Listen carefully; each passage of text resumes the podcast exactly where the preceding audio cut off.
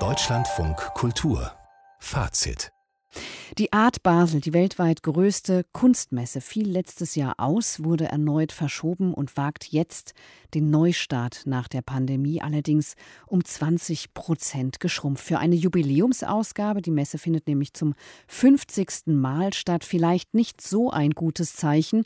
Dafür wurde das digitale Angebot für diejenigen, die nicht anreisen können, ausgebaut. Ob der ursprüngliche Glamour sich wieder einstellen kann, wird man in den kommenden Tagen sehen. Heute war Eröffnungstag und wie es den Galeristen und Galeristinnen geht. Darüber habe ich mit der Kunstkritikerin Elke Buhr gesprochen. Hallo und guten Abend. Guten Abend. Wie sieht denn dieser Neustart der Art Basel aus? So ähnlich wie sonst, nur ein bisschen kleiner?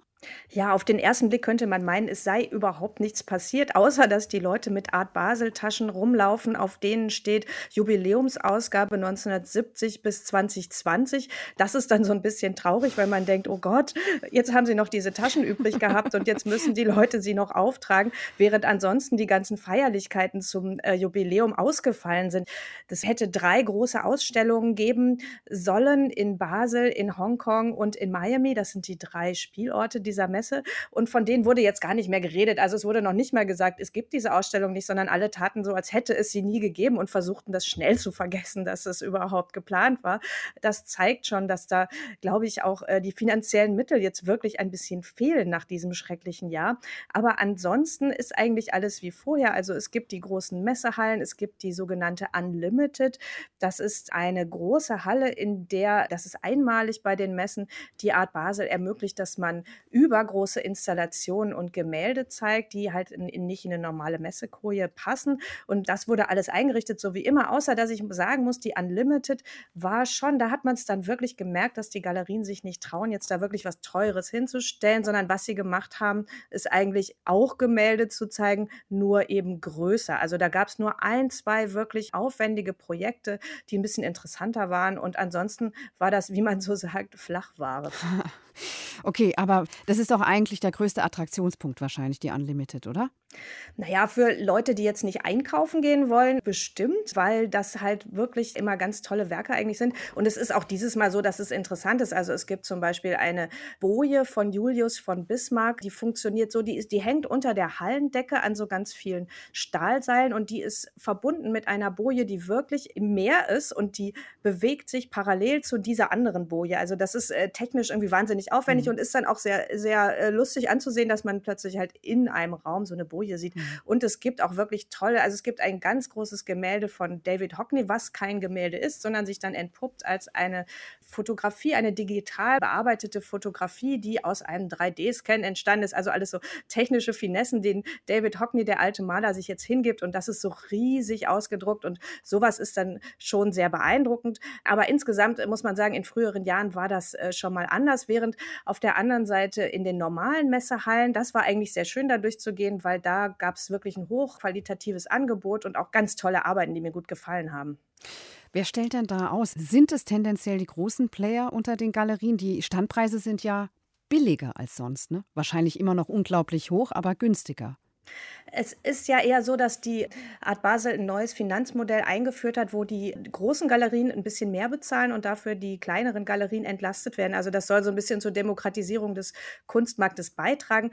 Es sind auf der Art Basel weiterhin die wichtigsten und großen Galerien auch da. Also Hauser und Wirth, Zwirner, Pace, das sind Gagosian, das sind die großen, die da sind und auch alle zweitgrößten, also alle aus der zweiten Reihe. Das kann sich niemand leisten, nicht auf die Art Basel zu gehen, weil die einfach die wichtigste Messe ist. Und es hat dann auch ganz gut funktioniert zunächst mal. Also die Art Basel gibt ja nach den Eröffnungstagen, nach diesen VIP-Vorbesichtigungstagen immer auch so Listen raus, äh, was verkauft wurde. Ähm, natürlich schreiben die nicht, was nicht verkauft wurde, aber es sind schon wirklich auch viele Werke zu Millionenpreisen da verkauft worden, obwohl in diesem Jahr die Amerikaner wirklich nicht anreisen konnten oder beziehungsweise nur sehr wenige da waren und auch nur sehr wenige Käuferinnen und Käufer aus Asien. Das heißt, es waren eigentlich nur die Europäer da, da und äh, die haben eigentlich nicht so viel Geld und vor allen Dingen, also im Vergleich zu den Amerikanern und die haben es nicht so locker sitzen.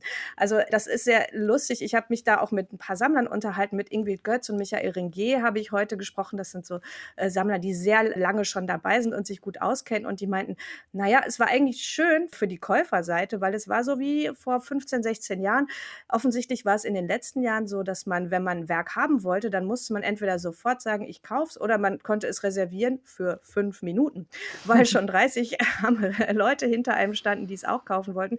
Während diesmal war es jetzt eher wieder so wie früher, dass man sagt, ah, ich interessiere mich dafür und dann kommt man am nächsten Tag nochmal wieder und dann kauft man es oder man kauft es nicht. Aber es ist nicht sofort weg und das ist natürlich für die Sammler und Sammlerinnen dann wieder viel angenehmer. Für die schön, für die Galeristen wahrscheinlich auch ein bisschen beunruhigend. Ja, ich denke schon, wobei auch viele von den sogenannten guten Galerien, für die ist das eigentlich auch schöner, wenn sie Zeit haben, sich mit den Sammlerinnen und Sammlern wirklich über die Kunst auszutauschen. Also interessanterweise haben eigentlich beide Seiten in den letzten Jahren immer gesagt, oh Gott, uns ist das eigentlich zu viel, dieser Stress, und wir wollen auch keine Spekulanten in unserem Markt. Wir wollen eigentlich lieber Leute, die sich wirklich für Kunst interessieren und die sich Zeit nehmen dafür. Und jetzt scheint irgendwie der Zeitpunkt gekommen zu sein, wo das gerade mal wieder zumindest für eine kurze Zeit so ist. Kann man denn dieses Nicht-Anreisen der wirklich wohlhabenden Menschen, die kaufwillig sind, ne, aus Asien, aus den USA und wo auch immer sie herkommen, kann man das digital überhaupt auffangen? Also, so wie ich im letzten Jahr immer mit, äh, Galeristinnen und Galeristen gesprochen habe, scheint es so, dass diese Online-Viewing-Rooms, wie das heißt, dass die eigentlich wirklich funktionieren. Also, dass auch, äh, die Leute, gerade wenn sie nicht reisen, dann vielleicht sogar ein bisschen mehr Zeit haben und dass sie dann ganz in Ruhe durch diese digitalen Angebote sich auch durchklicken und dass da auch Kontakte entstehen zu Leuten, die man vorher nicht kennt. Also, so traditionelle, auch ein bisschen ältere Sammler, die sagen oft: „Nein, auf keinen Fall. Ich kann nichts kaufen, was ich nicht gesehen habe.“ Aber die Verkaufs Zahlen äh, sprechen eine andere Sprache. Es gibt, glaube ich, eine neue Generation, die gar kein Problem damit hat, auch Sachen zu kaufen, die sie nicht physisch gesehen haben. Elke Buhr, wie ging es Ihnen denn jetzt heute? War das schön, über die Messe zu laufen? Es war richtig schön, muss ich sagen. Vor allen Dingen, weil äh, das Problem ist ja, diese ganzen Online-Viewing-Rooms und so, da kann man ja Kunst sehen, aber ich selber kaufe ja sowieso nichts und deswegen bin ich da also wirklich nach fünf Minuten meistens erschöpft wieder raus. Aber der Witz auf so einer Messe ist natürlich auch, dass man sich wieder trifft, dass ich dann ganz viele Leute wieder gesehen habe, die ich die ganze Zeit nicht gesehen habe. Dann tauscht man sich aus. Dann gibt es wieder dieses schöne, hast du auch Kai Althoff bei Gladstone gesehen? Das ist doch die fantastischste Arbeit überhaupt. Und so äh, kriegt man man den Tag halt dann doch sehr schön rum und dann äh, gibt es noch ein Raclette und besser kann es eigentlich nicht laufen. Elke Buhr über die Art Basel, die heute eröffnet hat. Vielen Dank. Gerne.